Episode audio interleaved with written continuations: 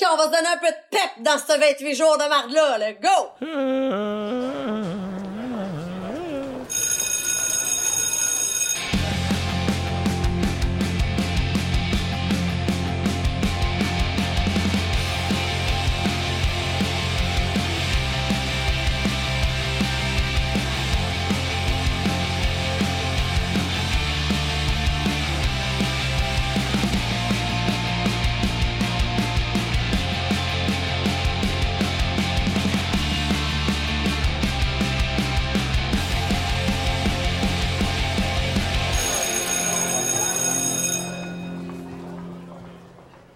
La cloche sonne car c'est le début de l'épisode numéro 16 de votre balado favori, le Pack-Sac.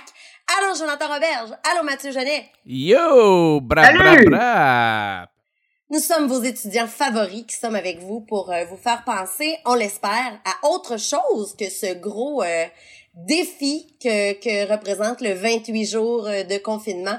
On est à Montréal, on est en zone rouge, donc on enregistre de la maison. On a tellement hâte d'avoir un meilleur son que ça, mais que voulez-vous? Venez vous asseoir dans le fond de la classe. Une classe imaginaire où personne n'est malade. Où fuck le deux mètres. Viens-t'en. Lève ton Pas son, de on se masque? proche. Pas de masque. Ah oui, oui, oui, oui. Il y a les masques Ben oui, pack ben sac oui, les balado. Ah! Combien coûte euh, ces... Là, dis pas 3 piastres, c'est pas vrai, là. Non. Combien coûtent euh, les euh, beaux masques euh, du pack-sac? Alors, balado? ce magnifique euh, masque Et confortable. très confortable, belle grosseur, se pince au niveau du nez pour, euh, pour empêcher le virus de s'introduire. Et, euh, et ça maintient le masque. Seulement 20 Et c'est- savez-vous quoi? J'ai une bonne nouvelle. Euh, Oui, le Viridi m'ont confirmé qu'on avait maintenant tout vendu, les, les masques. Oh! Alors bravo, on a vendu 50 masques, tout le monde. Je suis fier de nous. On s'était fixé 50 en pensant que, eh boy, on sera jamais capable de vendre ça. Eh bien, détrompez-vous et bonne nouvelle, on vient d'en recommander 25 autres, mais on prendra pas le guess après ça d'en refaire d'autres. Là. On, on veut pas rester pris avec parce qu'on les paye, nous autres, on fait pas vraiment beaucoup d'argent que ça. Mais bref, là, il va en avoir rien que 25. And it's a go. It's a go.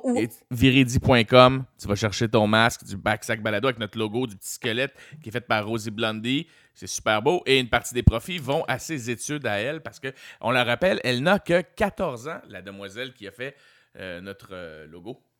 Notre beau logo. Là, je veux pas te contredire, mais c'est viridicafé.com. Bah, tu, Right? fais, tu fais bien de me reprendre parce que euh, c'est boulot, hein? Ouais, c'est vrai, le viridi.com n'était pas libre, alors on y va avec le viridicafé.com.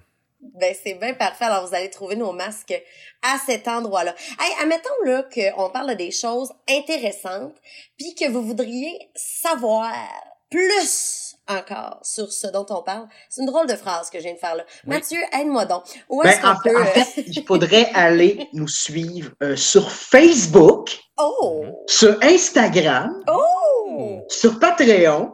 Oh. Pour la modique somme de... Tout! piastres! Et euh, sur TikTok. Non! Fuck! Hein? Hey, ça a été long, Joe, là. Ouais, je sais. Fuck! On se relâche. TikTok. Je sais, on s'en Fuck lâche. TikTok. Et euh, bien sûr, MySpace. Oh! On a un MySpace. Hey, pour vrai, juste pour le gag, ça, se- tu penses que ça se ferait? Je pense que- Ah! Sûrement. Pensez-vous que ça existe encore, MySpace? Ben, on est trop vieux? On va voir de ce pas. Ah, On a tellement investi de temps dans nos profils. Pensez-vous qu'on a encore accès à ça? Hey, je pense que je m'appelais White Star. Il me semble que ma blonde, elle m'a montré son MySpace euh, de, de, de jadis l'autre jour, puis tu sais, ça, ça marchait encore, là. Hey, moi, MySpace, là, tout le monde en avait un, sauf moi, parce que je venais d'arriver en appartement et j'étais cassé, puis j'avais pas d'ordinateur. Puis c'était à l'époque euh, où euh, un laptop, c'était pas 1000 pièces là.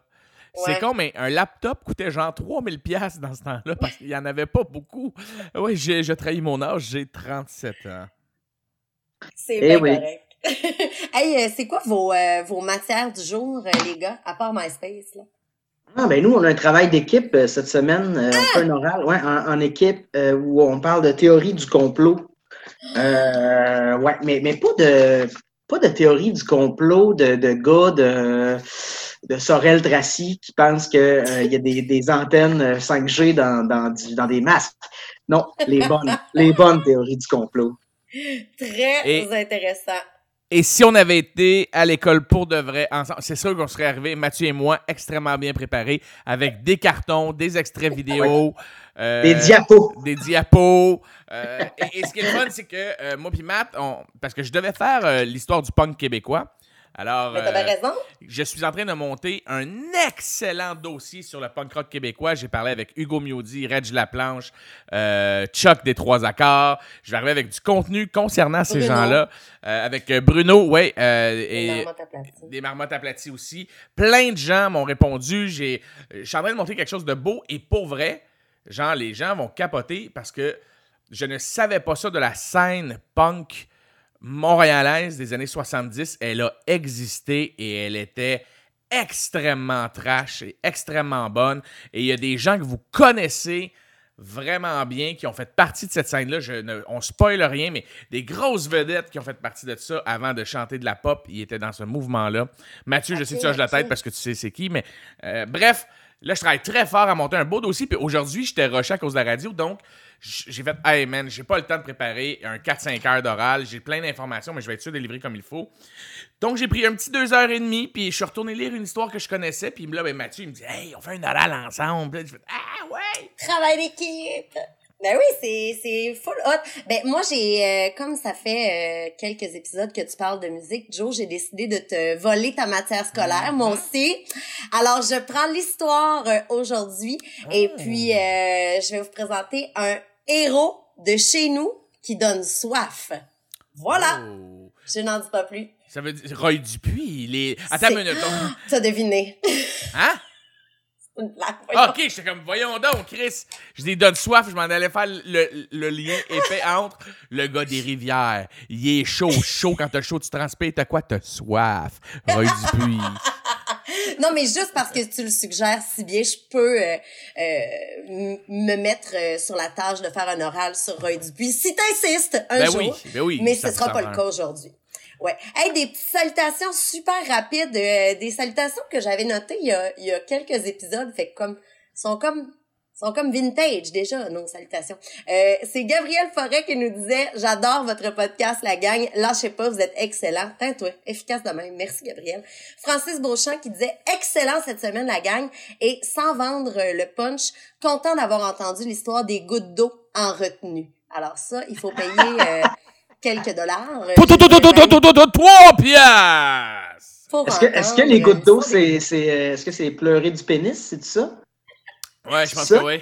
Pleurer du pénis. Ah, ça vaut Parce, 3 piastres. parce que pour ceux qui le savent pas, c'est mettons Mais non, mais ça- tu l'es pas. Faut qu'il paye 3 Non, piastres. non, non, non, non, je sais, c'est ça, j'allais vendre de 3 piastres. Si, mettons, toi, c'est la première fois que tu nous écoutes, parce que peut-être des gens qui ont fait, hey, ces sujets-là m'intéressent plus que le premier épisode, il y en a plein qui commencent pas avec le premier épisode. Eh bien, nous, de la façon qu'on fonctionne, c'est qu'on t'offre un cours, OK? Tu es en classe avec nous et pour simplement 3 on t'amène en retenue et tu passes 45 minutes avec nous autres, minimum, une demi-heure, 45 minutes, à parler de choses qu'on parlerait pas habituellement publiquement. Donc, tu ne me verras pas quand je vais à deux filles le matin parler de ça. Tu me verras pas quand je vais à, on va se le dire, parler de ça.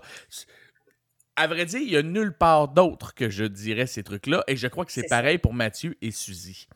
Donc, Ah non, moi je le dirais à deux filles le matin. ah, tu dirais... C'est juste. Ah ouais. Ah, un moment donné, moi, j'allais me faire sucer au cinéma L'amour, puis... euh, faire un petit froid.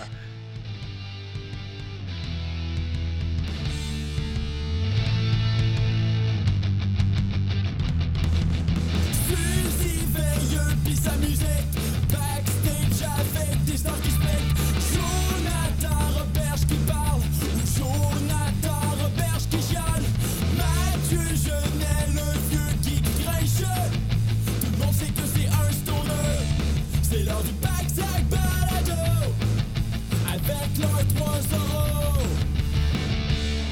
C'est l'heure du Balado avec. C'est l'heure du balado. Avec du balado. Avec. Le.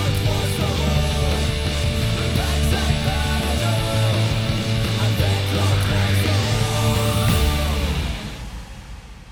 Merci gentil, les sarcastiques. Colin, quelle bonne notre toune! Ben, Oui, Ouais, hein? Je pense qu'on devrait la vendre écœurant. genre 5-6 piastres la track. Ça devrait être disponible sur Que Musique. Ouais. On devrait avoir un distributeur, là, tout ça.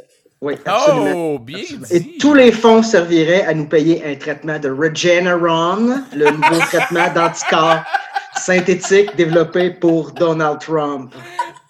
Oh, oui. Est-ce que c'est de ça dont on oral parle aujourd'hui, Mathieu? Non. Absolument pas. Ça aurait été un pas pire lien, hein? Oui, Ça aurait été un, un adoré. excellent lien. Adoré. Euh, mais, euh, mais Non, c'est notre oral en passant. c'est notre oral. On C'est fait un un oral. travail d'équipe. Travail d'équipe. Oui, parce que euh, on filait lazy aujourd'hui et on a décidé de faire un oral à deux. Alors, euh, comme j'ai écrit une intro, Joe, euh, ça dérange-tu si je commence? Non, vas-y, puis moi je vais conclure avec l'intro que j'avais écrit aussi, mais je vais essayer de la décortiquer d'une autre façon. Ça va servir de outro à notre truc. Imaginez là qu'on est. Vous êtes dans le fond de la classe, on est en avant, on a des crises de gros cartons, puis on a fait du bricolage dessus, vous expliquez nos shit. Voilà. Alors, euh, si l'histoire se souviendra de 2020 comme étant l'année de la pandémie, on pourra également dire que c'est l'année où les théoriciens du complot ont enfin pu sortir de leur sous-sol pour étendre leur influence tentaculaire en allant jusqu'à séduire de grands esprits scientifiques tels que Lucie Laurier et Annie Dufresne. Cependant, euh, pour moi, puis Robert, le terme théoricien du complot n'avait rien de nouveau puisque c'est un des premiers sujets euh, autour duquel on a bondé euh, il y a bientôt 20 ans. Tu t'en rappelles, Jonathan? Oh oui, mon ami. On, on- on a foxé l'école pour regarder euh, le World Trade Center s'écrouler en se disant que c'était sûrement un inside job de la CIA, hein, tu sais. Ah oui, tu te rappelles aussi qu'on avait déjà planifié faire un road trip pour descendre, voir plein de trucs mystérieux aux États-Unis, dont la zone 51. Je me rappelle de Ah, ça. Alors, euh, même que Jonathan m'a déjà avoué que mes toilettes figuraient au top 1 des toilettes d'Annie chez qui il pouvait chier, non pas à cause de mon valet qui propose des serviettes chaudes, mais bien à cause de ma collection de la défunte revue Facteur X Oh. Que, que je garde encore à côté de, Mathieu, de je dois lever. le J'étais abonné à Factor X, mais à un moment donné, mes parents étaient tannés de payer pour ça, parce qu'ils disaient que c'était des niaiseries. Puis, puis moi, tu pouvais pas faire. Regarde, oui, Mathieu, montre-le, Ah! montre-le, montre-le. Bravo. montre-le. Je les ai, Bravo. je les ai toutes la table, là, là, je les ai sortis aujourd'hui pour faire euh, mon oral. Et chaque fois que je vais chez Mathieu, je fais caca, puis j'en feuille 4-5, puis je reste là super longtemps. Excusez-moi d'avoir dit ça. Vas-y, continue, Mathieu. Alors, euh, donc euh, la revue Facteur X, qui était une revue qui se spécialisait dans les phénomènes inexpliqués et euh, tous les, les- toutes les théories un peu bizarres, dont les théories du complot. Euh, à, notre, à notre défense, par contre, jamais nous n'avons pris ces théories pour des faits établis, mais plus comme des hypothèses amusantes de gars buzzés à 2 heures du matin dans un Dunkin' Donuts de repas qui se disent, qui se disent Hey man, t'imagines si c'était vrai, ça serait fucked up. C'est juste ça. T'sais, on n'a jamais pris ça du ouais. Mais là, avec les estis de coco qui pensent que Bill Gates a inventé la COVID, les anti-masques qui pensent que la pandémie est un mensonge, et etc., nous avons senti le besoin de relégitimiser notre amour pour les bonnes vieilles euh, théories du complot. Et pour ce faire, nous avons préparé un oral d'équipe où je vous présenterai une théorie du complot qui entre dans la catégorie de je tweeterai pas là-dessus en caps lock, mais j'y crois un peu. Et, ouais. Et Joe, lui, en a trouvé une qui s'est avérée vraie. C'est ça, Joe? Oui, alors moi, ce que j'ai fait de mon côté, c'est que je me suis dit, hey, tant qu'à pas avoir l'air crédible, m'en sortir une, que 20 ans après, le monde, on peut dire, hey, dans vos dents, c'est arrivé pour vrai. Ah. Donc, moi, j'y vais avec, je pense que c'est ma, c'est ma favorite of all time, celle que je trouve qu'elle est indétrônable. C'est aussi, euh, c'est c'est un peu comme la, la- c'est un peu la, la maître des théories du complot. C'est la, Saint Graal des, des tripeux Oui, de théorie du complot. c'est la première théorie du complot du monde moderne aussi, et j'ai nommé le crash de Roswell. Oh ouais. Suzy, est-ce que tu es familière avec le crash de Roswell? Pas du tout. T'as jamais Alors- entendu ça? Wow! D'accord. Alors, l'étrange histoire euh, de Roswell est sans aucun doute la Big Mama de toutes les théories du complot. Oh, on a, je- on a une musique, c'est Oui, je lui ai demandé de mettre la tonne de piano. Alors la voici. Début juillet 1947, un employé de ferme du nom de William Brazel découvre une importante quantité de débris métalliques dans le désert à environ 50 km de la petite ville de Roswell au Nouveau-Mexique. Tout porte à croire qu'un véhicule d'origine inconnue s'y serait écrasé. Il contacte le shérif qui, à son tour, contacte la RAAF, qui est la Roswell Army Airfield, qui est située à proximité, qui y dépêche aussitôt trois hommes, dont le major Jesse Marshall. Le major Jesse Marshall ramasse des débris, se rend chez lui euh, parce que sa maison se trouve sur le, chemin de la base militaire. Euh, c'est- sûr qu'il n'a pas respecté le protocole. là. Il est arrêté chez eux avec des débris et il s'empresse de réveiller son fils en plein milieu de la nuit pour lui montrer des échantillons de l'ét- de l'étrange découverte. Jesse Marshall Jr., le fils, déclare que son père était persuadé que les matériaux métalliques récupérés ne provenaient pas de la Terre. Il entend même son père prononcer le mot flying saucer, qui veut dire soucoupe volante. Son père semble fébrile. Il lui raconte qu'un soldat aurait tenté de tester la solidité de l'étrange métal en le frappant à coups de masse, sans toutefois réussir à l'égratigner. Jesse Marshall raconte, euh, Junior raconte également que son père aurait tenté devant lui de plier ce qui ressemblait à une mince feuille métallique, mais que l'objet reprenait aussitôt sa forme initiale. Il mentionne également la présence d'inscriptions hiéroglyphiques sur certains débris. D'autres témoignages, notamment celui euh, du colonel Philip J. Corso, font état de la présence de cadavres de petite taille sur les lieux du soi-disant crash. Là, tu vas voir, Joe, j'ai, comme, comme c'est une saga qui pourrait, dont on pourrait parler pendant heures. quatre épisodes, j'ai fait une version compacte. S'il y a des trucs que tu vois que j'ai laissés de côté, mais que tu trouves pertinents, Ouais. embarque. Donc, le 8 juillet euh, 1947, la RAAF, la Royal, euh, non pas la Royal, en tout cas la Roswell Air Force, euh, quelque chose que j'ai dit tantôt, déclare publiquement aux médias avoir découvert les restes d'une soucoupe volante. Donc, ils ont, sorti, ils ont fait une conférence de presse et dans les journaux, on pouvait lire Army reveals it as flying disc found on ranch in New Mexico. Donc, euh, l'armée révèle qu'ils ont trouvé une soucoupe volante sur un ranch du Nouveau-Mexique. Alors, le FBI est contacté, les débris sont transportés euh, au Fort Worth Airfield, puis le lendemain, une autre conférence de presse est organisée, mais cette fois-ci, pour annoncer que l'objet en question n'était en réalité qu'une sorte de ballon météorologique expérimental et que euh, les, corps étaient euh, des, euh, des crash test dummies, là, des mannequins pour tester les impacts. Ouais, ouais, ouais, ouais. Donc, euh, l'histoire, après cette conférence de presse-là, est aussitôt tuée dans l'œuf puis tombe dans l'oubli pendant plusieurs décennies avant d'être sortie des boulamites à la fin des années 70, entre autres par un ufologue Stanton Friedman et le colonel Philip J. Corso que j'ai mentionné tout à l'heure, qui a écrit un livre euh, qui est sorti, lui, dans les années 90, Qui est que- excellent. Que je Joe m'a prêté, qui s'appelle Au lendemain de Roswell. Euh, donc, euh, ces deux, ben, en fait, les ouvrages qui ont été publiés euh, par, la suite euh, sur l'incident ont contribué à conférer au mystère de Roswell non seulement le statut de légende, mais aussi a contribué à l'introduire dans les annales de la culture populaire. On n'a qu'à penser à tous les films qui ont récupéré euh, soit Roswell ou euh, la zone 51 où, beaucoup croient que les, les débris ont été transportés par après. Il y a eu Independence Day, il y a eu Indiana Jones 4, il y a eu Transformers, je sais plus quoi. Il y en a eu un paquet d'autres. C'est devenu presque une pierre angulaire de la science-fiction moderne, cette histoire-là. Donc, euh, le colonel Corso, euh, qui a écrit l'excellent livre, euh, ajoute même, en fait, il en ajoute une pas pire couche. Lui, c'est un ancien membre du Conseil de sécurité nationale du président Eisenhower et de la division de recherche et développement de l'armée américaine. Il déclare avoir eu en sa possession les artefacts et il dit que euh, non seulement il y a eu des artefacts, mais qu'il a lui-même euh, inspecté de très près un cadavre des extraterrestres euh, qui, était gardé comme dans une espèce de, cuve euh, réfrigérée. Et il dit aussi que les, artefacts qui ont été euh, récupérés sur les lieux du crash auraient servi à un projet de rétro-ingénierie. Donc, la rétro-ingénierie, c'est quand on prend un objet euh, d'une technologie avancée, qu'on la démantibule pour voir comment elle est faite, pour ensuite l'agreffer à notre propre euh, technologie, et que ça nous aurait permis de développer des technologies comme euh, les puces électroniques, la fibre optique, le laser, les missiles antibalistiques, les avions furtifs, puis un paquet d'autres trucs. Donc, là, c'est le- la partie où j'expose le truc euh, est pas mal terminée. Joe, si tu avais des trucs à rajouter, tu pourrais maintenant, ce serait un bon temps.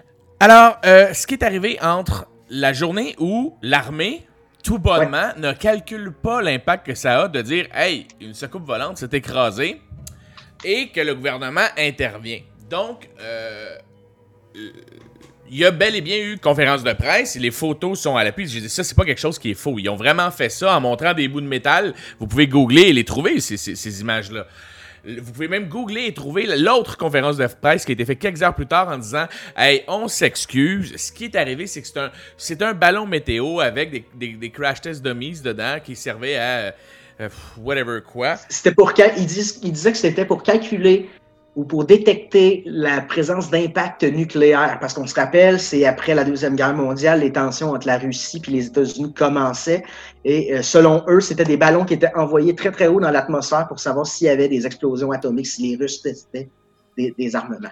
Et là arrive l'histoire du docteur G. Allen Hynek. Je vous ai déjà glissé un mot de ce gars-là, un mot sur ce gars-là. C'est un astronome, un physicien extrêmement euh, reconnu dans, dans ses champs d'expertise, dans son domaine. C'est un homme qui, qui fait. C'est un des premiers hommes à avoir dessiné des satellites pour le, le, projet euh, pour le projet le projet euh, satellite américain. Cet homme-là, étant donné qu'il est extrêmement respecté, le projet Blue Book est mis sur pied.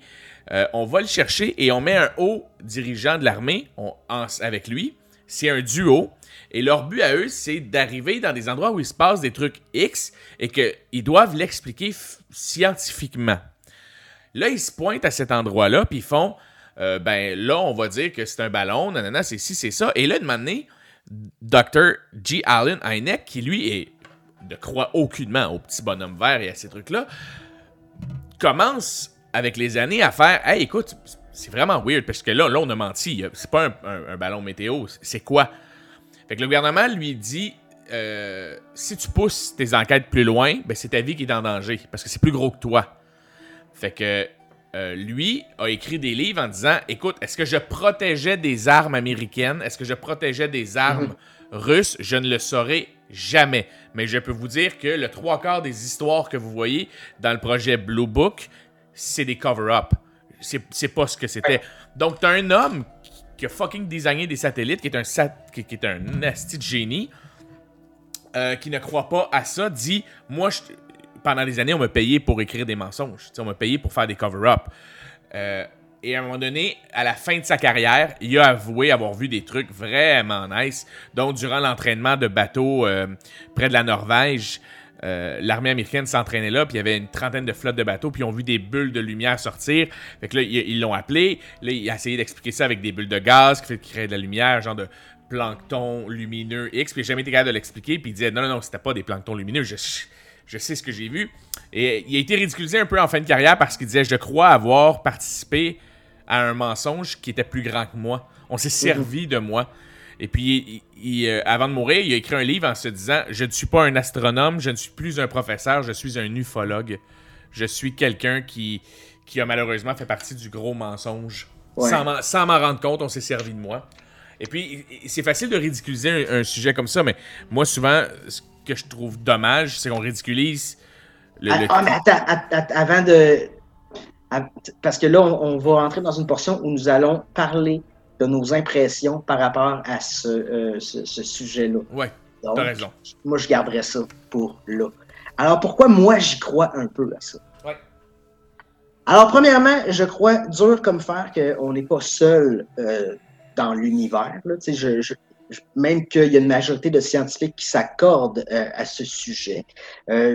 Ce sur quoi les opinions divergent, c'est quant à l'existence de civilisations aussi développées que nous et sur ses capacités de franchir de très grandes distances euh, dans l'espace. Tu sais, comme moi, je, pense que la vie est assez répandue dans l'univers. Je pense que c'est, en fait, la vie sur Terre provient des étoiles. Ça vient, on, est des, un peu comme du pollen, ça a été comme un peu soufflé sur la Terre. Puis je pense que ici, ça a pris parce que les conditions étaient réunies, mais je pense qu'il y a d'autres planètes, c'est sûr, où les conditions euh, le sont aussi. Puis ce, serait extrêmement arrogant de notre part de penser qu'on est seul. tu sais.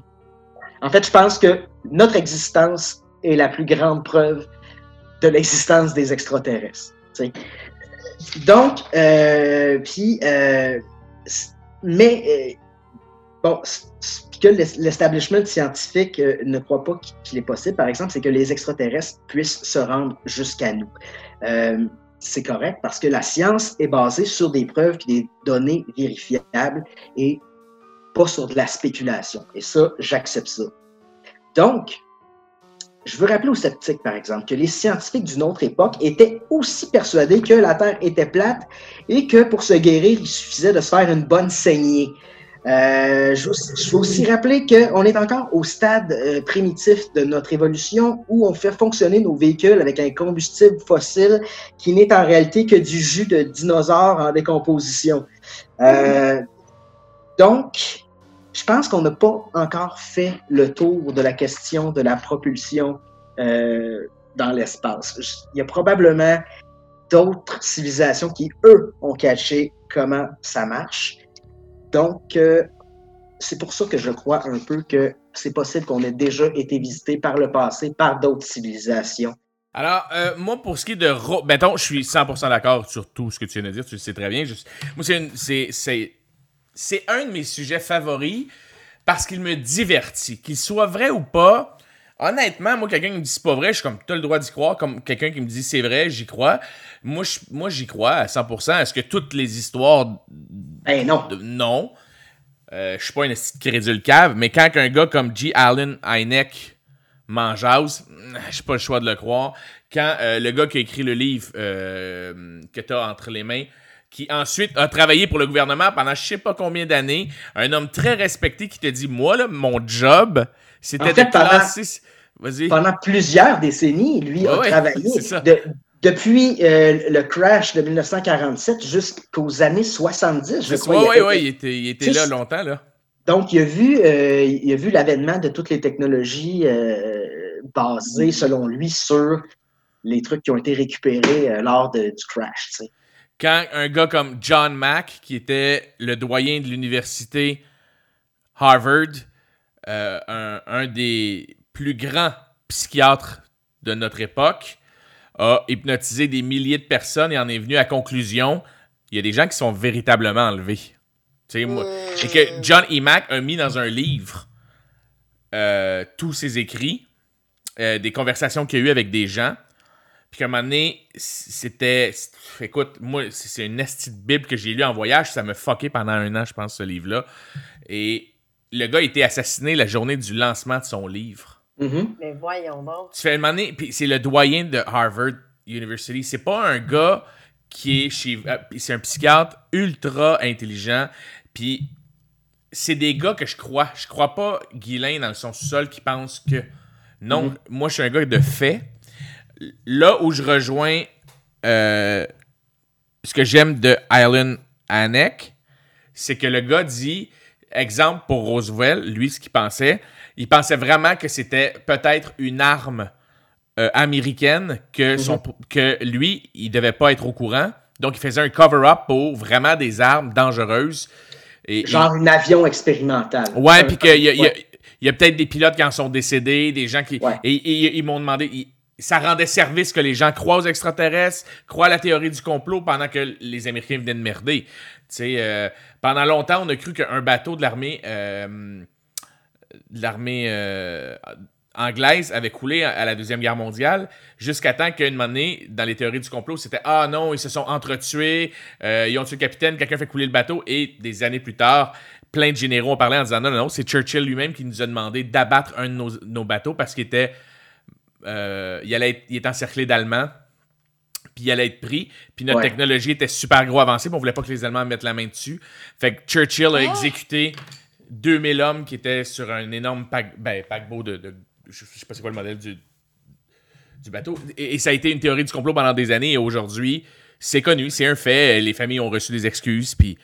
Mais Chris, ils ont tout fait pour l'étouffer. Ça rendait service qu'il y ait des chambres à gaz pendant ce temps-là en Allemagne. Et, et ça, ça joue un peu en la faveur du pourquoi j'y crois, euh, ce que tu viens de raconter là, parce que c'est vrai que le gouvernement, si le gouvernement américain, c'est vrai que si effectivement il y avait eu un engin comme ça qui s'était écrasé dans le désert, euh, ça nous aurait été caché. Les Ah ouais. gouvernements nous cachent des choses des fois quand c'est pertinent. Euh, Mhm. puis- Puis là, je veux pas donner du, du jus à- aux, aux théoriciens du complot, mais il y en a déjà eu des complots. Il y en a déjà eu des trucs qui nous ont été cachés par le passé. Puis donc, tu sais, faut, faut, je pense qu'il faut rester un petit peu ouvert à ça. Euh, Est-ce que ça met fin à ton oral, Mathieu? non, pas Oh, encore. Alors, vas-y! on va entrer dans la portion de pourquoi j'y crois pas tant. C'est où, où je trouve que ça accroche dans l'histoire. Parce que, tu sais, il faut Ouais, se garder ouais, ouais. ici une petite porte de sortie pour. euh, Ben oui, c'est ça. Donc, euh, ça, c'est le bout où j'ai mal, là, parce que j'aimerais ça que ce soit vrai. Euh, ça détruit un peu mon, mon histoire, puis je, je vous dis pourquoi. C'est clair que si on avait trouvé un vaisseau dans le désert du Nouveau-Mexique et que les Américains avaient récupéré des cadavres, c'est clair que c'est la première chose que Donald Trump serait allé vérifier en entrant à la Maison-Blanche. Et s'il est au courant, je ne vois aucun scénario possible où Donald Trump, en sachant ça, a gardé ça pour lui en fermant sa gueule. Je, je ne, je- ça, c'est comme, c'est l'argument le plus fort qui vient faire comme, ouais, mais c'est sûr que ça doit Il en aurait parlé, le calice. Oui, oui, sa, sa base électorale sont du genre à se nourrir de ce genre de, de choses-là. En Euh, peut- Peut-être qu'il va le sortir dans les prochaines semaines comme, comme arme là, pour battre euh, Joe Biden. Mais euh, ouais, ça, ça vient un peu fucker le chien, cette histoire-là. Euh, j'a- J'avoue, et et tu sais, on aime croire que ça peut être des extraterrestres parce que c'est le fun à croire, moi, Ouais. je trouve. Moi, ça me fait pas peur, ça, au contraire, ça m'allume, tu sais. Mais euh, les, les chances que ça soit une erreur de l'armée euh, sont énormes, tu sais. Sont, sont énormes. Sont T'sais, énormes, en fait. Je pense en Mais- Arizona, te rappelles-tu les fameuses lumières là, euh, de. Phoenix, Oui. Arizona Light, tu sais, il y a eu des Là, gars- si vous racontez 18 histoires en même temps, là, c'est un petit peu confusant. Je Ouais, dois ouais. le mentionner. Là, là, vous connaissez très bien votre matière. Ouais, c'est- vrai. Là, amenez-nous à un point. Parfait. Mais donc, il y a eu d'autres d'autres histoires. Certainement. Et C'est ça, Joe, que tu veux dire? Oui, oui, que, mettons, de Phoenix, Arizona Light, qui étaient des lumières qui avaient été vues dans le ciel en forme de V pendant des années. Tout le monde disait, ah, les.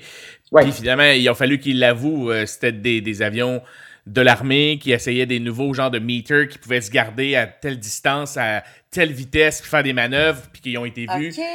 Fait que, tu sais, Oui. c'est que tu veux pas que les, les autres armées soient au courant de tes modèles d'avions. Fait que t'aimes bien mieux que ce soit des théoriciens du complot qui disent que c'est des petits bonhommes verts. là. Absolument, Ah. absolument. Parce que tu ne, tu ne fais pas des conférences de presse pour annoncer que tu développes euh, des, des avions. Je te garantis, non. mais, mais tu sais, il y y a quelque chose qui me fascine là-dedans, c'est qu'on dirait que dans. Puis ça, ça vient jouer dans le pot, pourquoi j'y crois? C'est qu'on dirait que dans les décennies qui ont suivi Roswell, il y a eu une explosion de technologie. Est-ce que c'est. Est-ce que c'est un hasard? Est-ce que c'est à cause, euh, est-ce que c'est la, la Deuxième Guerre mondiale qui a aidé la science à se propulser plus loin? Parce que souvent, c'est ça qui arrive. Quand il y a Mhm. guerre, il y a beaucoup d'avancées de, de, de, de recherche et développement. C'est normal aussi. Mais c'est une petite observation.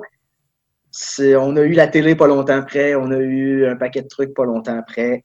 Donc, c'est ça. Alors, ça clôt mon truc sur le crash de Roswell. Bravo, Mathieu. Je vraiment. Très intéressant. Je C'est- m'auto-congratule. C'est, c'est intriguant. C'est vraiment intriguant. Jonathan? Ah oui, excusez, il manque une introduction. Euh, maintenant, la deuxième partie de l'oral de- du travail d'équipe de Mathieu et Jonathan. Alors, euh, je me sers un bourbon pour euh, vivre le moment avec Allez-y. vous. Je vais en profiter pour vous plugger la bière que je bois. J'essaie la petite nouvelle Corse. La Corse organique. C'est une Corse bio que j'ai reçue et que j'essaie. Bien contente de boire une bière légère après tous ces repas fromagés que je me sers en ce 28 jours d'isolement. Hmm. Un Santé, les amis. petit verre de, de bourbon, les amours. Hmm. Et moi, je bois un Red Bull euh, saveur d'hiver baie givré. Est-ce que c'est bon? Ouais, ouais, c'est c'est correct. Ça goûte l'hiver. c'est correct. correct.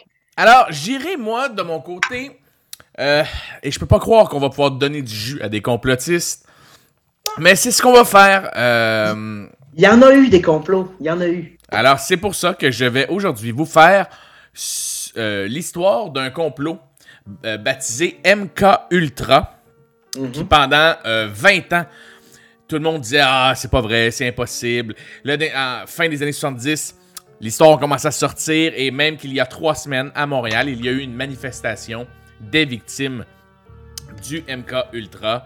Et euh, c'est MK Ultra n'est pas une équipe de soccer euh, quelconque euh, en Malaisie. Non.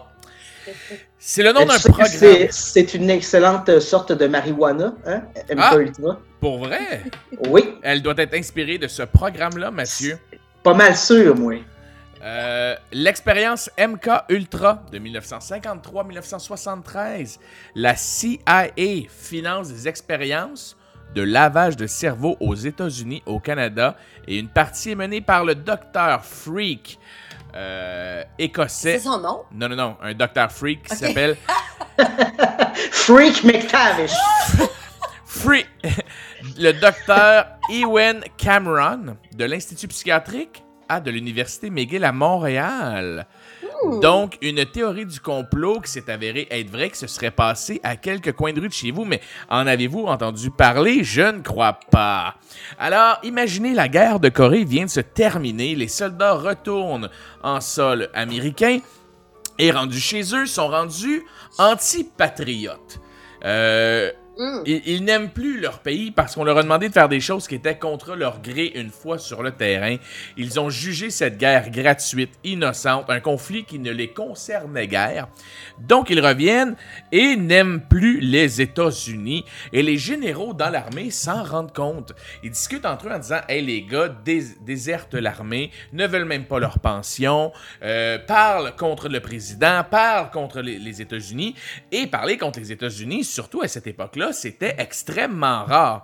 Les gens étaient extrêmement fiers d'être américains. C'était la fameuse terre d'accueil depuis un siècle pour tous les immigrants de la planète. Et c'était comme le, nouveau berceau du capitalisme et du rêve absolu. Et là, tout d'un coup, après la guerre, les gens détestent ce pays. Ah, gorgé de Bourbon. Et là, les généraux commencent à remplir des rapports en disant à leurs supérieurs, les gens n'aiment plus notre pays. Et là, quand on dit que même des gens extrêmement haut placés ne sont pas nécessairement intelligents, en voici la preuve. Les hauts dirigeants de l'armée américaine se sont mis à douter que la Chine et la Russie avaient peut-être fait un lavage de cerveau à leurs soldats, qu'ils avaient peut-être été dirigés à distance avec peut-être quelque chose dans l'air, peut-être avec des ondes, parce qu'on ne pouvait pas détester autant les États-Unis. Donc, ils mettent sur pied le projet MK Ultra avec un budget de 25 millions de dollars seulement les 10 premières années. Et sans le savoir, des centaines de Canadiens seront cobayes. Parce que les Américains se disent si les Chinois et les Russes sont capables de faire des lavages de cerveau, ils vont dominer la Terre. Essayons de contrôler le cerveau humain avant eux. Donc, à Montréal, pas asti, à l'autre bout du monde. Non, non, ça s'est fait à quelques coins de rue de chez toi. Les gens allaient à l'hôpital, pour exemple, j'ai mal à l'oreille. Ah, madame, vous avez peut-être quelque chose de grave. On a consulté votre dossier. Veuillez aller patienter dans l'aile euh, du Royal Vic, juste l'autre côté. Le monstrueux médecin, euh, qui n'est pas son vrai nom monstrueux, Ewen Cameron veut vous rencontrer. Euh, alors, à l'Institut Allan Memorial de Montréal, le, le où la patiente est assise, le docteur dossier en main se rend compte que c'est quelqu'un de vulnérable. Ça peut être une fugueuse, ça peut être quelqu'un qui n'a pas vraiment beaucoup de gens dans son entourage. Donc, se dit, ah, mais quelle victime parfaite pour jouer avec son cerveau et que peu de gens autour vont s'en rendre compte. Donc. Madame, venez avec moi. Et là, il y a des gens qui ont été plongés dans des comas artificiels, à qui on mettait des écouteurs et on répétait la même phrase. Il y a des gens qui étaient drogués au LSD à leur insu, puis on les retournait chez eux et on disait, faut que vous reveniez prendre votre médicament à tous les deux jours. Fait que là, les gens viraient fous, viraient, viraient schizophrènes. On les, En psychose. en psychose. On les ramenait à l'hôpital. Hey, mon papa est en psychose. Qu'est-ce qui se passe? Ah, écoute, laissez-le ici, on va s'en occuper. Il lui donnait des électrochocs à la tête. Euh, il les droguait avec toutes sortes de, drogues, dont du LSD en extrême quantité. Il les maintenait réveillés pendant, mettons, une semaine et leur montrait que des images violentes, mettons des Chinois, exemple, pour s'assurer de, de- monter, voir, si- de pouvoir peut-être essayer de monter une haine envers une autre race? Est-ce qu'on est capable de créer le racisme à l'intérieur de son cerveau? Est-ce qu'on est capable d'en faire des robots? Est-ce qu'on est capable d'en faire des gens qu'on peut manipuler facilement? Eh bien, de 1953-63, le projet existait et il y avait des oui-dire un peu partout. Parce que là, c'est ça que les gens, faut qu'ils comprennent avec la théorie du complot. Asti, t'as de la misère à garder un secret dans ta gang d'amis qu'une de tes chums s'est fait passer le doigt par un de ses amis, une année que lui, il a une blonde, tu trouves pas ça ben, ben correct? Ben, fie-toi sur moi que si 10-12 personnes ont décidé de mettre un plan machiavélique en branle, il y en a un, une donné, c'est 12, qui a, ah oui, des remords, de la culpabilité, il, se sent pas bien avec le mensonge, donc il en parle à sa copine sous l'oreiller, sa copine en parle à qui? À sa meilleure amie qui travaille, au, qui travaille avec elle sur le bord du four micro-ondes, puis, il y a des fuites. Eh bien, c'est ce qui est arrivé avec euh, ce projet. J'aurais aimé pouvoir en lire davantage. J'ai lu de- depuis deux semaines sur le sujet et je trouvais ça vraiment, vraiment intéressant. Et c'est un article euh, du Journal de Montréal ou La Presse qui a attiré mon attention lorsque j'ai vu qu'il y a eu une manif le 20 septembre dernier à Montréal pour ça. Des gens qui réclament que pour leurs parents, il y ait des excuses publiques. Que Justin Trudeau reconnaisse une fois pour tout les travaux qui ont été faits sur leurs parents. Et le gouvernement canadien et plein de gens de mémoire se sont excusés et ont dit oui, ça s'est fait. Euh, mais ça a été fait par des gens il y a longtemps. Les gens qui sont au pouvoir en ce moment n'ont plus rien à voir avec ça. Mais ils confirment que oui, il y a des gens qui étaient payés à essayer de te détruire, de te manipuler, de te de t'étudier comme si c'était un simple rat de laboratoire. Euh, attends, le gouvernement canadien a indemnisé 77 patients dans le cadre du programme qui a pris fin depuis longtemps, mais n'admettait aucune responsabilité de leur part. Depuis, on compterait moins d'une dizaine d'ententes hors cours avec d'autres familles pour des montants de 100 000 mais avec des clauses de non-divulgation de ce qu'ils ont vécu. Donc, juste... Oui, oui, non, c'est- hardcore ce qui a été fait à McGill. là. Et pendant longtemps, quand des gens en parlaient, on disait Voyons donc, t'écoutes trop de films, t'as regardé Orange Mécanique, penses-tu vraiment qu'il y a une madame là qui avait rien, qui, est allée là pour un autre site. Elle s'est fait attacher à un lit, puis qu'ils l'ont comme kidnappé, puis qu'ils ont envoyé des chocs dans sa tête, puis qu'ils ont donné de la, du LSD. Franchement, on le saurait si ça se serait passé. Ben, tabarnak, ça s'est passé pour de vrai dans notre fucking belle ville qu'est Montréal. Et ils ont tout fait pour étouffer l'histoire parce qu'il aurait l'air ridicule que ça se retrouve partout. Mais je trouve que ce serait la moindre des choses qu'il y ait des excuses publiques qui soient faites par le premier ministre envers ces gens-là. Fin de mon oral. Hey! Mais hein, c'est c'est comme, euh, écoute, euh, oui, ça donne du gaz à beaucoup de, de- de théoriciens du complot. Je pense, là, tu rentres à l'hôpital pour un otite, puis finalement, euh, tu, tu, ressors, puis on a expérimenté sur toi. Tu sais, c'est. euh, Et, tu sais, ça, c'est- là, je viens de faire. Mais. Je viens de donner du jus à ton cousin lourd, tu sais, qui, a- qui a trop bu des bulles de nuit. Puis celui que- qui a peur de la 5G. celui qui a peur de la 5G à Noël, qui va t'en parler en disant qu'il y a des gros méchants pédophiles qui sont soumis à des lézards, qui pètent des scènes d'enfants pour avoir fait tomber deux tours à New York. Dans des pizzerias. Dans, tout ça dans le but de, de transférer des enfants dans des tunnels souterrains, que Donald Trump se bat pour, contre ça. Hein. Fait qu'il va dire Ah ouais, puis c'est jamais arrivé ça à McGill, hein? T'es le premier, oui. moi, à le dire. Puis tu fais Ah, ta gueule, là. Alors, c'était ça pour notre oral d'équipe avec une histoire qu'on aime, mais qu'on sait pas si c'est vrai, puis une histoire qu'on sait qui est vraie et qui est malheureusement triste. Mais les deux sont reliés par le complot. En jaser. Ouais. Et Hey, moi, good job, les boys! La semaine prochaine, je vais continuer un peu dans cette voie-là. Je veux faire les Bigfoot. Alors, Oh, très intéressant. Et pendant que tu plugues la semaine prochaine, Intriguant. je peux vous confirmer qu'on aura un spécial Halloween où chacun va faire un oral à saveur Halloween. Alors, Mathieu va le faire sur les Bigfoot. Euh, moi, je risque de le faire sur les maisons hantées. Et on va recevoir une thanatologue, une ancienne thanatologue qui, qui embaumait des morts, qui s'occupait de, jouer avec des cadavres avant, qui euh, aussi, comme passe-temps, euh, fait du ghost hunting, pas juste au Québec, pas juste au Canada, mais partout dans le monde. Elle se promène dans des endroits vraiment fucked up. Et elle enregistre des, des trucs qui font vraiment peur. Ils font vraiment peur. Ouais, donc ça va foutre les jetons, ça va être pour notre beau spécial Halloween. Et toi, Suzy, est-ce que tu as une petite idée? T'as-tu commencé à, à, à réfléchir à ce que tu allais Ouais. faire? Ah oui? Et c'est quoi? Euh, moi, les gars vont me parler vraiment souvent de films euh, épeurants, de films intrigants. C'est rarement mon genre. Et là, j'ai demandé à deux amis qui euh, trippent particulièrement sur les, les, les spooky movies Ouais. euh, de me faire une petite liste. Et là, euh, je suis en... je suis en pandémie, c'est pas ça que je veux dire, Ah! mais pendant ce 28 jours-là, euh, ben en fait, nous, c'est ça, là, dans la réalité, on enregistre la semaine prochaine. Donc, cette semaine, je vais me clencher des films qui euh, font peur, qui ne sont pas ce que j'écoute habituellement, toute seule, chez moi, dans mon appartement. Ah, c'est un petit défi, Oh. puis je vais vous revenir euh, sur mes impressions là-dessus. J'ai essayé de faire ça short and sweet parce que... Ça, tu peux nous le demander, hein, de te faire des, des listes euh, comme ça. Là, euh. Oui, oui, inquiétez-vous pas, vous allez contrevalider les choix, effectivement. Parfait. Excellent. Assurément. C'est des trucs Ouais. qu'on connaît, là.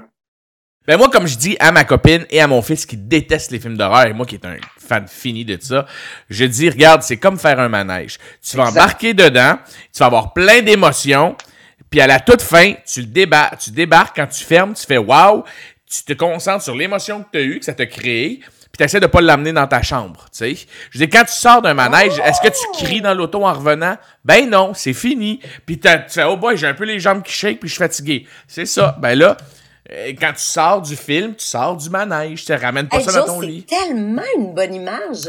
Mais Ben, moi, euh, euh, en tant que gars anxieux, euh, quand j'en parlais à ma psy de, de ma passion pour les films d'horreur, elle me disait, euh, elle dit, ouais, mais t'es anxieux puis tu regardes des, des, des affaires comme ça.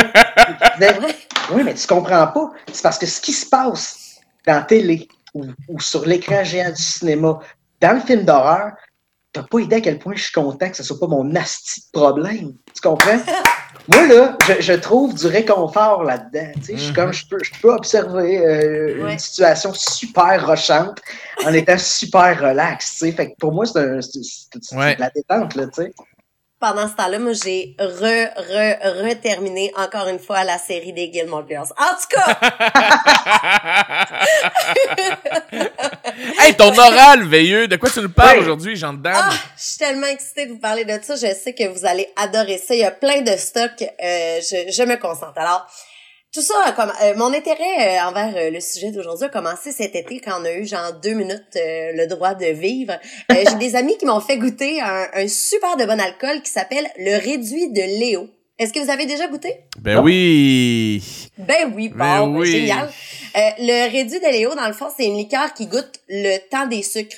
Euh, c'est c'est pas trop sucré, c'est vraiment juste doux. Et là, je peux pas chier l'explication parce que mon amie euh, Patrie est acéricultrice. Alors, le réduit là, dans le fond, c'est l'eau d'érable qui est chauffée, mais qui est pas encore tournée en sirop.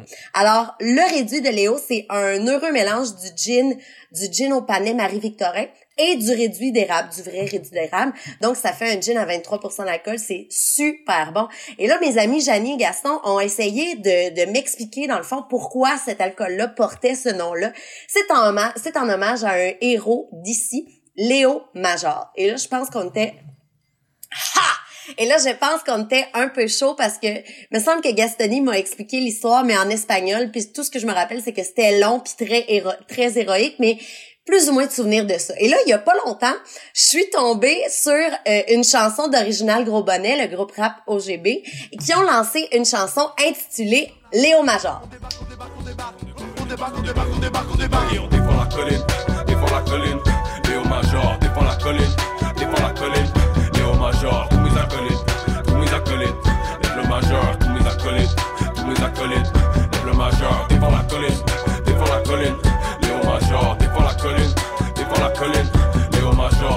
Acolytes.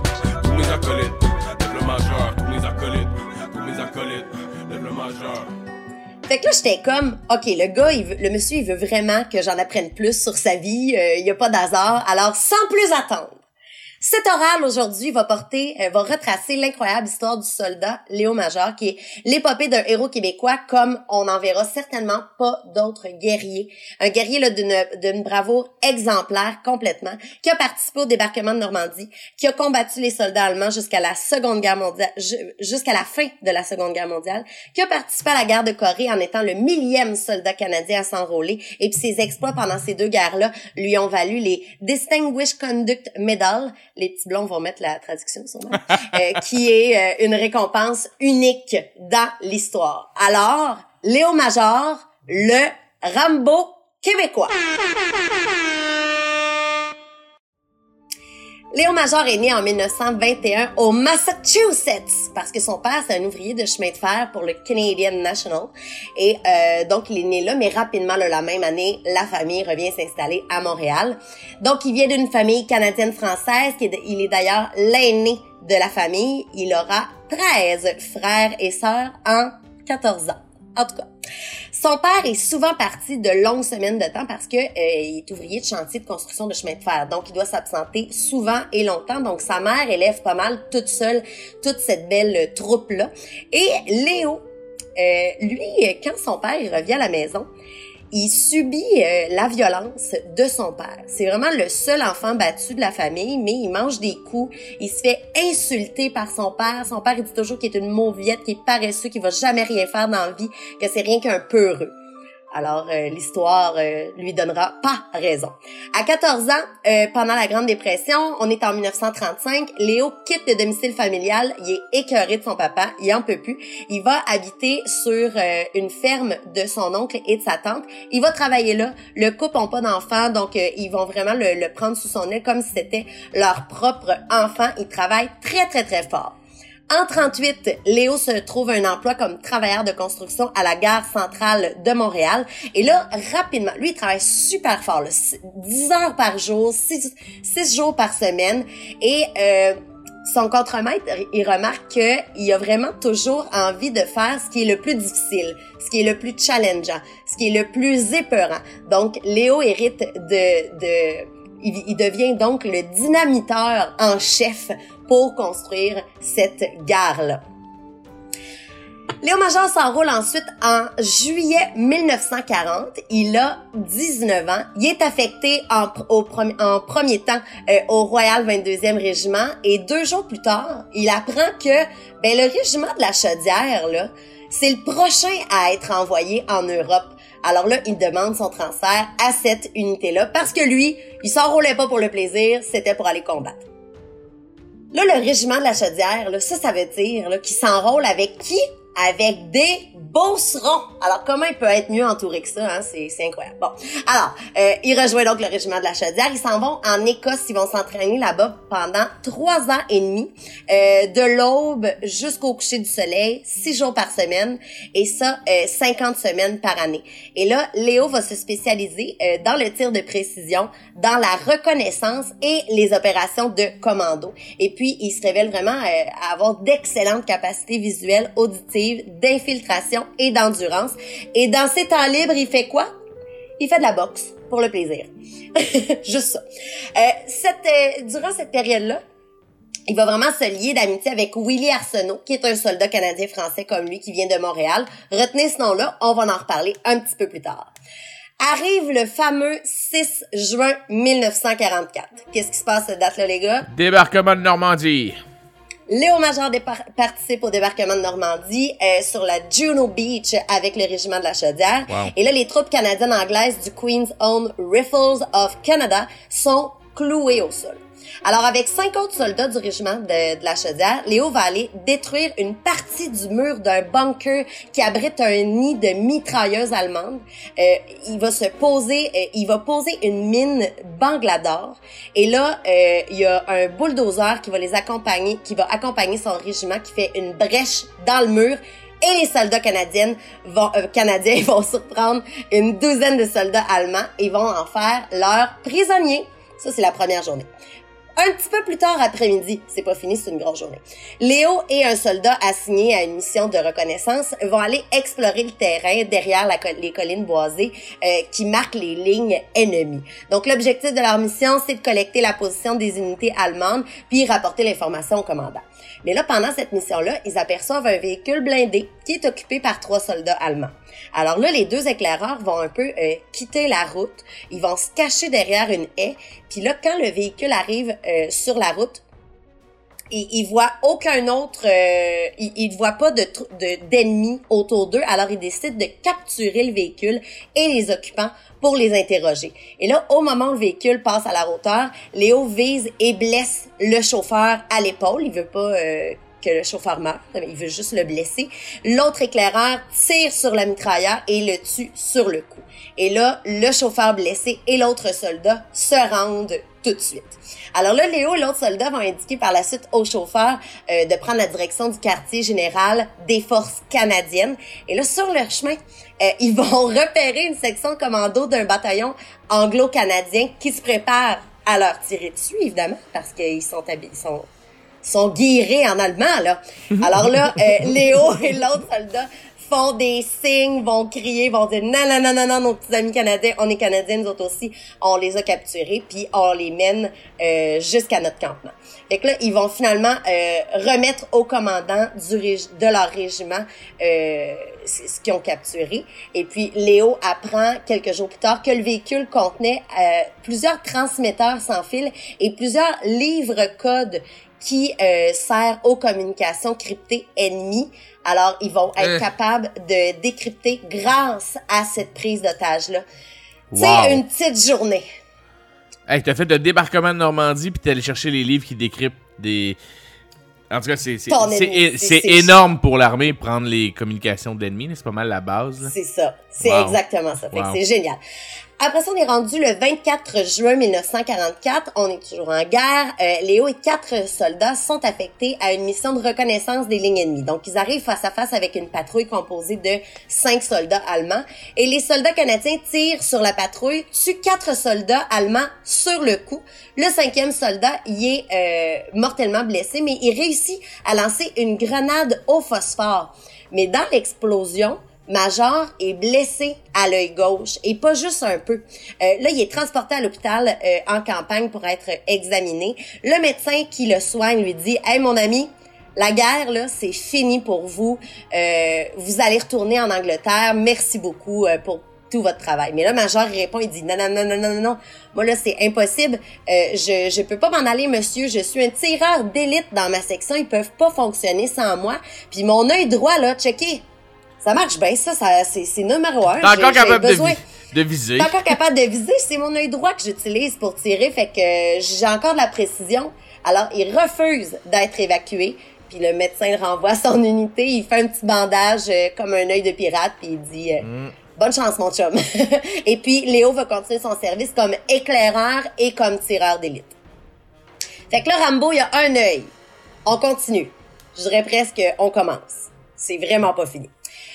Dans la nuit du 30 au 31 octobre, lors de la bataille de l'Escaut dans le sud des Pays-Bas, Léo Major capture 93 soldats allemands à lui seul. Alors, afin de retrouver, là, il était parti en, en mission parce qu'il y avait euh, ce qu'on ce qu'on appelle des zombies. Donc, il y avait 50 soldats canadiens euh, qui, qui avaient perdu de vue en ce moment. Ils savaient pas s'ils étaient vivants ou pas. Donc, ils partent euh, en patrouille euh, en après-midi pour regarder justement euh, sont où, sont-ils morts, sont-ils en vie. Bon.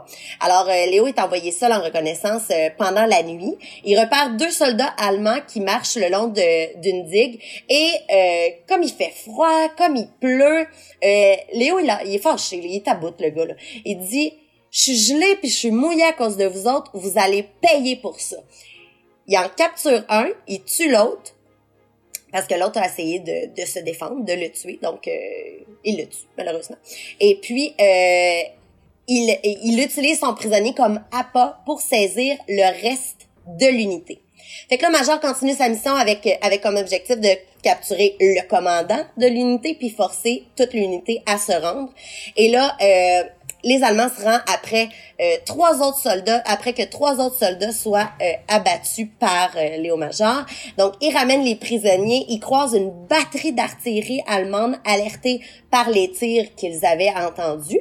Euh, puis l'artillerie fait feu sur la colonne de prisonniers en blessant puis en tuant certains. C'est-à-dire que Léo était entouré de ses prisonniers. Donc, les Allemands tiraient sur les Allemands. Alors, il ne touchait pas l'ennemi qui était Léo à ce moment-là. Fait que là, il revient au camp après, une, à- il revient au camp après, lui, avec une centaine de prisonniers. Je rappelle qu'il était parti checker s'il y avait 50, il avait perdu 50 Canadiens, il revenait avec une centaine de, d'Allemands en disant, euh, J'ai trouvé ça en chemin, les boys. Et voilà! Hey! Capturer 100 personnes à toi seul, c'est incroyable. Alors pour euh, cette action-là, euh, il a été il a été nommé pour la Distinguished Conduct Medal, médaille qui va refuser. Il la refuse parce que la personne qui est supposée lui remettre euh, cette médaille-là, c'est le général Montgomery. Et Léo, lui, trouve que ce militaire-là, il était incompétent. Alors, il veut pas recevoir une décoration par ce dude-là qu'il trouvait pas euh, impressionnant. Donc, il la refuse. Une, une personnalité, là, genre définie. là. Ah le ouais. gars, il niaise pas avec ça.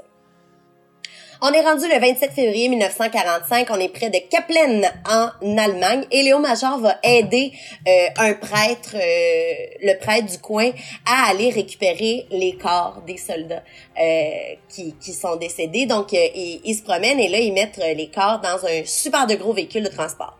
Et là, après avoir terminé de charger les corps, le Monnier s'assoit près du conducteur, Léo en arrière, et là, le véhicule roule malheureusement sur une mine. Le Monnier décède sur le champ, le conducteur aussi. Léo Major est projeté dans les airs. Il tombe sur la tête. Et là, on est en février, il fait très froid, c'est de la glace, la terre est dure. Euh, il tombe sur la tête, sur le dos, ça il fait, il est sans connaissance. Il est placé derrière un camion par des médecins qui vont le transporter à, un hôpital de campagne. Et puis, euh, l'hôpital est à 50 km de là. Et là, l'homme est tellement souffrant, Léo Major, qu'à toutes les 15 minutes, ils se doivent d'arrêter pour lui injecter de la morphine pour être capable de supporter la douleur. On se rappelle que c'est pas un plaignard, ce petit monsieur-là. Et puis là, à nouveau, on lui dit, hey monsieur, la guerre est finie pour vous. Merci mon ami, retournez en Angleterre, on vous rapatrie et puis on vous remercie parce que là, lui, il a des, il a des fractures au dos. Il a à trois endroits. Il a des entorses aux deux chevilles et il a quatre côtes de cassé. Sacrement. Avez-vous compris le portrait? Ça n'a pas de bon sens. Le gars, ça il fait mal À quand la- il éternue, là. C'est. euh, À respirer. Ouais, hey, ouais. quatre côtes! Euh, c'est, c'est incroyable. Fait que là, euh, il se passe une semaine, tu sais, il est pas content de se faire dire qu'il faut qu'il rentre chez lui encore une fois, on n'est pas surpris. Alors là, il s'écoule une semaine, et puis là, il voit une opportunité de s'enfuir. Il sac son camp de l'hôpital, il se sauve et réussit à, retourner chez euh, une famille qu'il avait rencontrée, une famille d'Hollandais ben, qui trouvait Mincemat, qui l'ont accueilli. Il a resté là pendant un mois pour se remettre sur pied euh, de, de, de ces très nombreuses blessures-là. Et puis, il a rejoint son unité en mars, en 45. Un petit mois de rien plus tard. Un vrai dur à cuire. OK. Vous êtes prêts? La prochaine est pas pire en tabarouette. OK. 13 avril 1945, le régiment de la Chaudière approche la ville de Zwolle, aux Pays-Bas. Une ville 13 qui est au avril? dans- Pardon? 13 avril 45? On est rendu là. Oh, quasiment à la fin de la guerre. Il y a une ville, au, fait que Zwolle, euh, aux Pays-Bas, c'est une ville euh, au nord d'Amsterdam euh, qui a une population d'environ 50 000 habitants. Cette ville-là fait l'objet d'une forte résistance des troupes allemandes, Ils sont vraiment Et puis, durant le mois de, de mars et d'avril, euh, il y a 50 soldats canadiens qui perdent la vie chaque jour en essayant de les libérer. Euh, ça marche pas, c'est très difficile. Et là, afin de connaître la force et la position de l'ennemi, ben le commandant du régiment demande deux volontaires avant de donner l'ordre de d'aller euh, pilonner la ville. Alors là, Léo Major et son meilleur ami, vous vous rappelez de Willie Arsenault? Oui, Willy. Alors, les deux potes se portent euh, volontaires et euh, partent euh, là-bas. Alors, ils partent à la tombée de la nuit. Ils ont de la difficulté à communiquer avec les habitants de la place parce que, euh, on va se le dire, parler néerlandais, Euh, c'est pas donné à tout le monde quand on est né à Montréal. Et là, euh, il y a beaucoup d'a- là quand même là malgré ça, ils réussissent à, à comprendre qu'il y a beaucoup d'Allemands dans la forêt. Donc il indique une forêt. Euh, Léo et Willy se rapprochent de la dite forêt pour essayer de spotter. Ils longent la traque de chemin de fer. Mais là, euh, Willy, il y a des bottes qui font, euh, il y a des bottes de travail. Là. Euh, et puis la botte accroche la, traque de chemin de fer, ça fait du bruit. Il se fait euh, pogner et révèle euh, leur, leur position. Et Arsenault est tué par des tirs allemands. Léo Major est furieux. Ça fait des jours qu'il ne dort pas, ni le jour, ni la nuit. Il est hors de lui et il dit Ah ouais, euh, premièrement, il tue sur le coup deux Allemands. Euh, et puis il dit C'est quoi le reste du peloton, là? Euh, je vais le pogner aussi. Fait que là, le reste du peloton allemand fuit en véhicule, mais il décide de poursuivre sa mission tout seul. Il entre dans la ville de Zwolle et aperçoit une voiture d'un officier. Alors là, il prend par surprise le chauffeur allemand et le capture. Il dit, là, il le désarme et il dit, euh, il réalise que le que le mec il parle français. Alors là, euh, l'officier il venait euh, d'Alsace. Fait que là, Léo Major l'oblige à conduire sur la rue principale, la même. Il dit, conduis-moi très doucement. Et là, il se met à mitrailler d'un bord, de l'autre, à lancer des grenades d'un bord, de l'autre, à faire bien du bruit, à crier en masse. Alors là, les maisons se vident de plus en plus parce qu'il fait croire aux Allemands et à la population qui, qui est en- que les Canadiens sont en train de faire une invasion de la ville. Fait que là, eux, ils pensent que c'est les troupes canadiennes. Fait que là, une dizaine de fois, il surprend des groupes de 8, 10 soldats allemands. Il les capture il est dirigeant de la ville, euh, de la position, il remet euh, à, à sa troupe, à ses soldats canadiens, à ses soldats canadiens français. Il retourne dans la ville, il continue sa mission, il continue de faire ça. Fait que là, il fait ça euh, pendant très, très, très longtemps. Là, euh, à un moment donné, il est épuisé, le pauvre monsieur, il fait juste comme rentrer dans les maisons, forcer à la place, puis il dit « J'ai dormir une heure! » il vient dormir une heure, il est à bout euh, de nerfs, là, complètement, et puis il recommence. Fait qu'il fait ça toute la nuit, et, et puis là, euh, vers la fin de la nuit, il tombe sur le quartier général des SS. Il livre un combat rapide avec huit officiers supérieurs, pas, pas, pas, morts pour quatre d'entre eux, et les autres prennent la fuite. Et là, il met le feu au QG de la Gestapo. That's it. Yeah!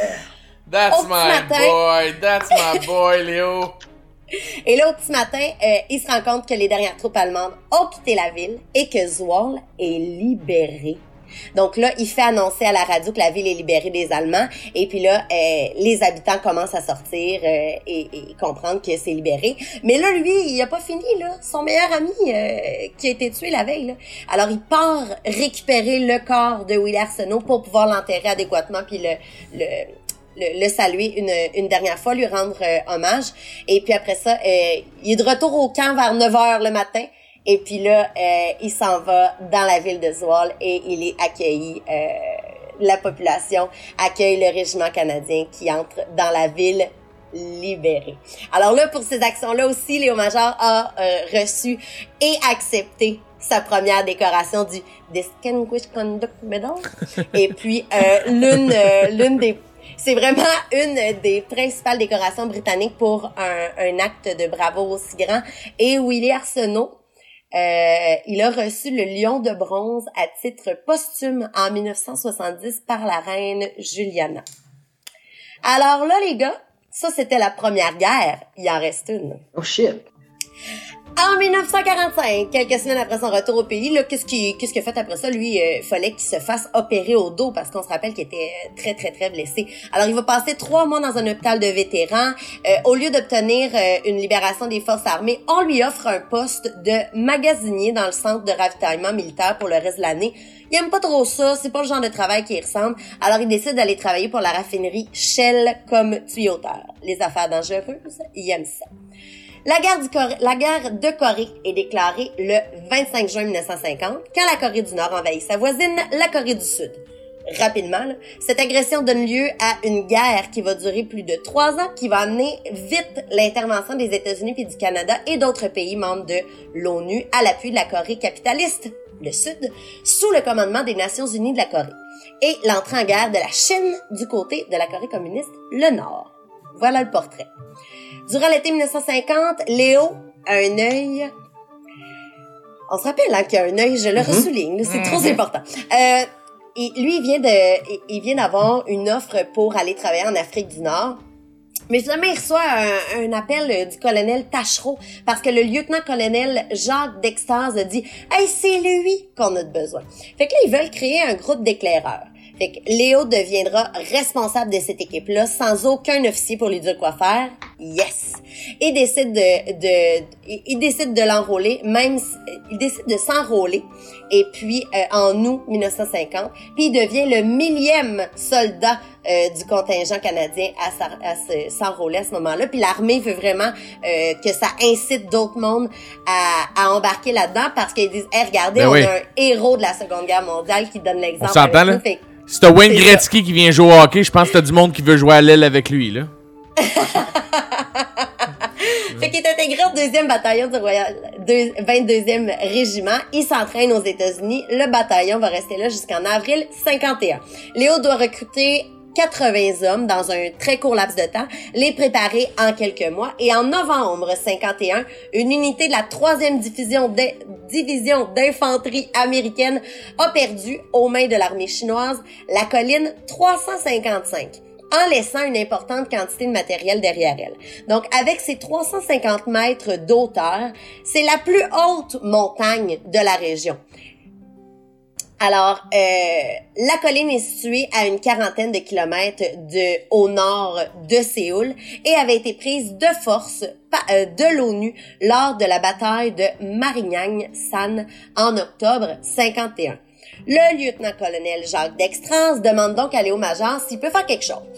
Euh, Major, il dit si je vais là, là, il faut absolument que vous me donniez carte blanche. Faut me laisser choisir les hommes avec qui j'y vais. Je change chaque homme. Et puis, ce qu'on va mériter à la fin de cette mission-là, là, on veut chacun une bouteille de rhum puis une permission off de huit jours. Les permissions off, c'est pour aller voir les madames. C'est ça, je m'en allais dire, il veut jouer avec des nonnes. Chut! Alors, le colonel accepte et Léo Major part à la tombée de la nuit avec un peloton de 18 hommes qu'il a entraîné lui-même. Ah, peloton, plot. Au matin, la colline tombe aux mains de Léo Major et de son équipe. Les Chinois lancent deux de leur division, environ 14 000 hommes, en contre-attaque sans succès. Léo Ma- Major fait preuve de courage et de détermination. Il donne vraiment l'exemple à sa troupe. Il permet à son peloton de résister et de repousser sept attaques des troupes chinoises venant de quatre directions différentes qui ont lieu pendant trois jours. C'est qui est hot, man. Trois jours! Euh, c'est, c'est incroyable. Il y a, euh, pendant tout ce temps-là, il y a un seul de ces soldats qui a été blessé. Euh, et Léo Major l'a transporté sur ses épaules jusqu'en bas de la colline. Et ce, malgré la blessure au dos là, qui s'était faite en, en Hollande. Euh, en, Mhm. euh, voilà. En retournant au camp, euh, c'est fini. Bravo! Il a gagné. Bravo. bravo, bravo. Ah, J'avais pas de transition. En retournant au camp, il y a un journaliste canadien-français qui a demandé à Léo, tu sais, euh, tu pourrais-tu m'expliquer euh, l'opération que tu viens de produire? Mais là, Léo, il était exténué. Il a donc dit au journaliste, un certain René Lévesque, Hmm. d'aller en jaser avec son officier supérieur parce qu'il était pas certain de ça. C'est drôle, hein? C'est vraiment beau. Fait qu'il y a une vingtaine de Canadiens français qui, qui ont, qui ont tenu tête à deux divisions d'infanterie de la- de l'armée populaire de libération. Sept d'entre eux recevront une médaille militaire, ce que la troisième division américaine forte d'environ 10 000 hommes n'a pas pu faire. Léo Major et 18 de ses hommes y sont arrivés. Alors pour cette action, Léo Major reçoit sa deuxième quoi? Distinguished Conduct Medal, qui est un exploit à prononcer rien de moins. Léo Major, c'est un des 38 Canadiens à avoir reçu deux ça, mais le seul d'entre eux à les avoir reçus pendant deux guerres différentes. En fait, là, dans tout vrai? le Commonwealth britannique, euh, il, y a juste trois soldats qui partagent cet honneur-là. Et puis euh, Et seulement le seul un avec un œil? oui, tellement. Puis euh, c'est aussi le seul soldat connu pour avoir libéré une ville au complet à lui tout seul. Euh, je reviens sur Zwolle, la ville euh, qu'il avait libérée justement, euh, parce qu'il a été reçu là euh, le 14 avril 1970 par la reine Juliana des Pays-Bas. Il a reçu le titre du citoyen d'honneur de Zwolle euh, le 14 avril 2005, alors qu'il était âgé de 84 ans. Fuck yeah, le boy. 14 avril de chaque année, il y a des poèmes qui sont lus, il y a des poèmes qui sont, il y a des chansons qui sont chantées par les citoyens de Zwolle. Et puis, euh, ils vont également porter des fleurs sur, euh, sur le, au pied du mémorial de guerre, érigé en mémoire de tous ceux qui sont tombés pour la libération de Zwolle. Et puis, il y a le drapeau du Canada qui est hissé pour euh, commémorer les libérateurs euh, canadiens, en particulier le premier libérateur canadien, Léo Major. Et puis, ce qui est vraiment triste, là, c'est que euh, Léo Major est décédé d'un cancer des os. Comme quoi, hein, tu sais, il y a, Mhm. tu sais, tous les combats livrés, maudit cancer euh, qui, qui a eu bon de lui. Euh, il est décédé le 12 octobre 2008. Et ce qui est très malheureux, ce qui est très triste, euh, c'est que ça, il a eu, il, il a été un petit peu dans l'oubli. C'est-à-dire que toutes ces tous ces actes héroïques-là euh, n'ont pas tellement été soulignés euh, ici au, au Canada ni au Québec. Euh, fait que c'est c'est il, il subit un peu un, un succès euh, posthume, je dirais. C'est spécial vraiment. Si vous voulez en savoir plus, euh, il y a le livre Léo Major, un héros résilient de Luc Lépine. Euh, sur tout.tv, moi j'ai regardé le docu Léo Major, le fantôme de Borgne, parce qu'il y a deux surnoms, le Rambo québécois et le fantôme de Borgne, qui est animé par le très touffu Alain Stanké. C'est-tu. euh, c'est c'est un film de Bruno quelque chose, hein, ça? Tu l'as-tu devant toi? C'est un documentaire euh, Léo Major, le fantôme Borgne. Je sais pas qui Ah, l'a réalisé. Je C'est ça que que tu me demandes? Ouais, je pense que c'est Bruno. Ah, je l'ai entendu parler de ça à ta minute. Ah, Il faut que les gens voient ça. Bruno Desrosiers, ouais. C'était, bi- c'était, j'ai, j'ai bien aimé. Et puis, euh, il y a aussi un roman euh, qui a été écrit par euh, Éric Drapeau. Il a dit, sais, si je voulais inventer ça, je pourrais pas. Fait que je vais juste romancer puis ajouter des personnages puis des amis puis de l'émotion là-dedans. Fait que ça- le, le roman s'appelle Léo Major, un héros québécois. Et c'est pas très loin de la réalité. Fait que c'est, c'est vraiment impressionnant. Honnêtement, j'ai, j'ai pleuré plusieurs fois euh, en, Ah oui? en, en faisant cette recherche-là. Je- je- c'est incroyable. C'est incroyable. Moi, ce que je trouve fascinant, c'est que ce type de gars-là a existé. Puis aujourd'hui, les gars sont pas capables de se mettre du calice de purée en rentrant dans un dépanneur. tu sais, je, je trouve qu'il y a un gros Ben, clash.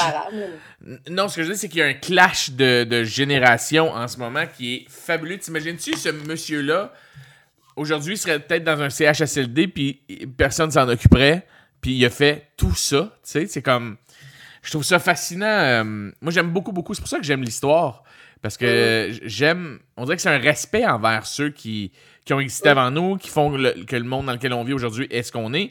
Ce gars-là, euh, il a fucking libéré des, des villes, tu sais. Une ville à lui tout seul. Ouais.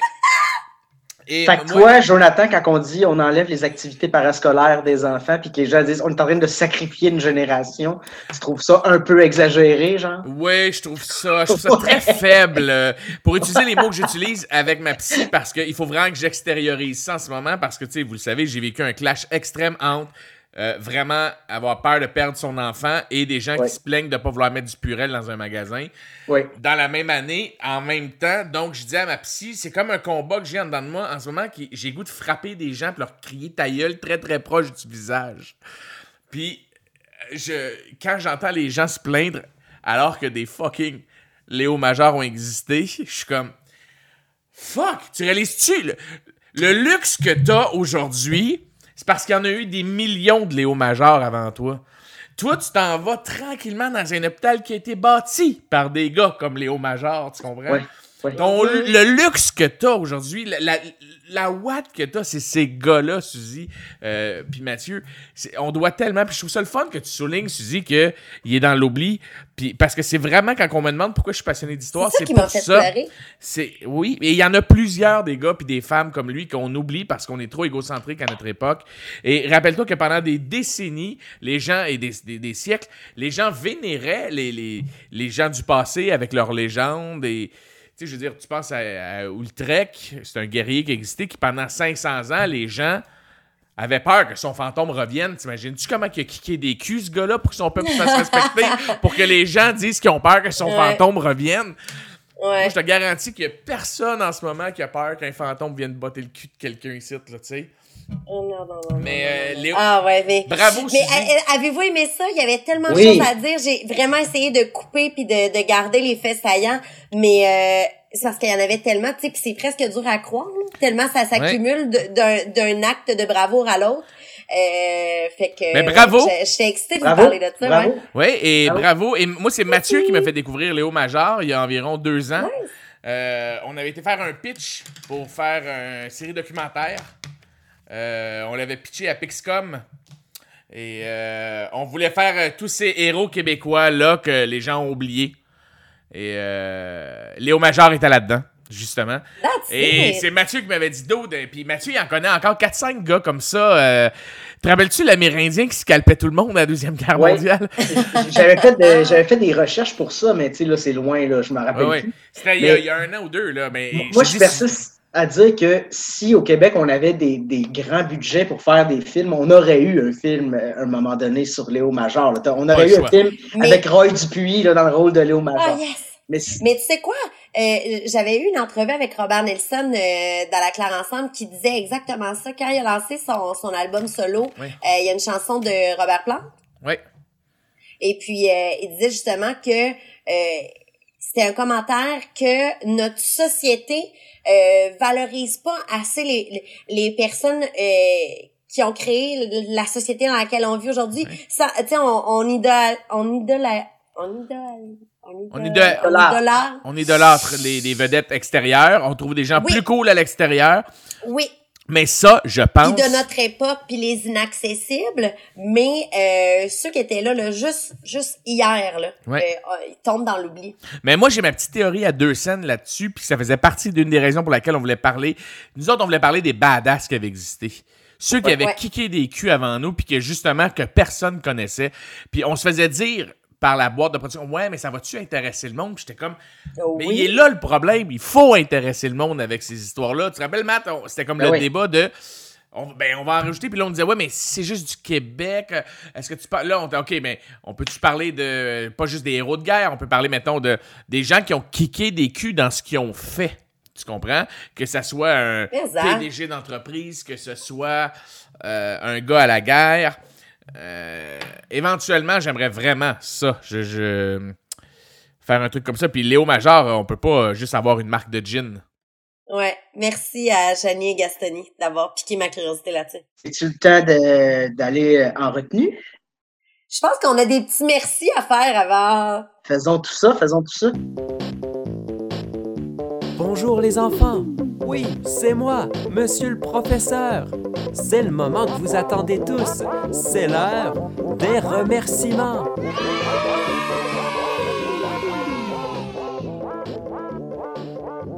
Ah! La toupe a été raccourcie. Yes! Merci aux petits blancs, Philippe Julien Bougie, Clément Hamelin, qui sont derrière la production du podcast. Merci beaucoup! Merci à Rosie Blondie Dessin. Merci pour ton magnifique logo que vous pouvez euh, retrouver sur notre merch. Notre merch, c'est quoi? C'est un beau masque pour la, contrer cette pandémie avec un beau logo, là, no- notre, petit, euh, notre petit squelette avec une tuque et son sac à dos à l'effigie du pack sac que vous pouvez retrouver au viridicafé.com ou sur nos réseaux sociaux. Continuez à nous suivre sur Facebook, Instagram, TikTok. Non! Fuck TikTok, qu'on n'est pas encore là-dessus. Et sur notre Patreon pour la modique somme de Trois piastres! Tout, tout, tout, tout, tout, tout, piastres. Hey, si vous avez aimé l'épisode que vous écoutez, peu importe la plateforme sur laquelle vous nous écoutez, ce serait bien de nous mettre un petit 5 étoiles parce que ça va nous aider à rejoindre plus de gens. Alors, on vous remercie de faire ça. Merci de nous suivre. Hey, Il y a des musiciens à remercier aussi. Alors, on remercie les marmottes aplaties pour euh, cette excellente Oui. pièce euh, qui s'appelle La manufacture des fromages. C'est ça? Oui, c'est ça.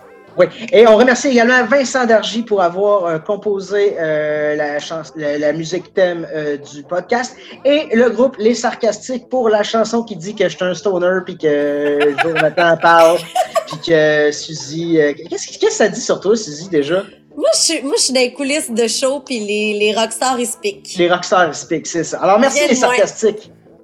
Merci euh, à tous ces beaux gens et surtout merci à vous. Vous êtes euh, de plus en plus nombreux à nous écouter à chaque semaine. Et puis, euh, on vous aime. Bye!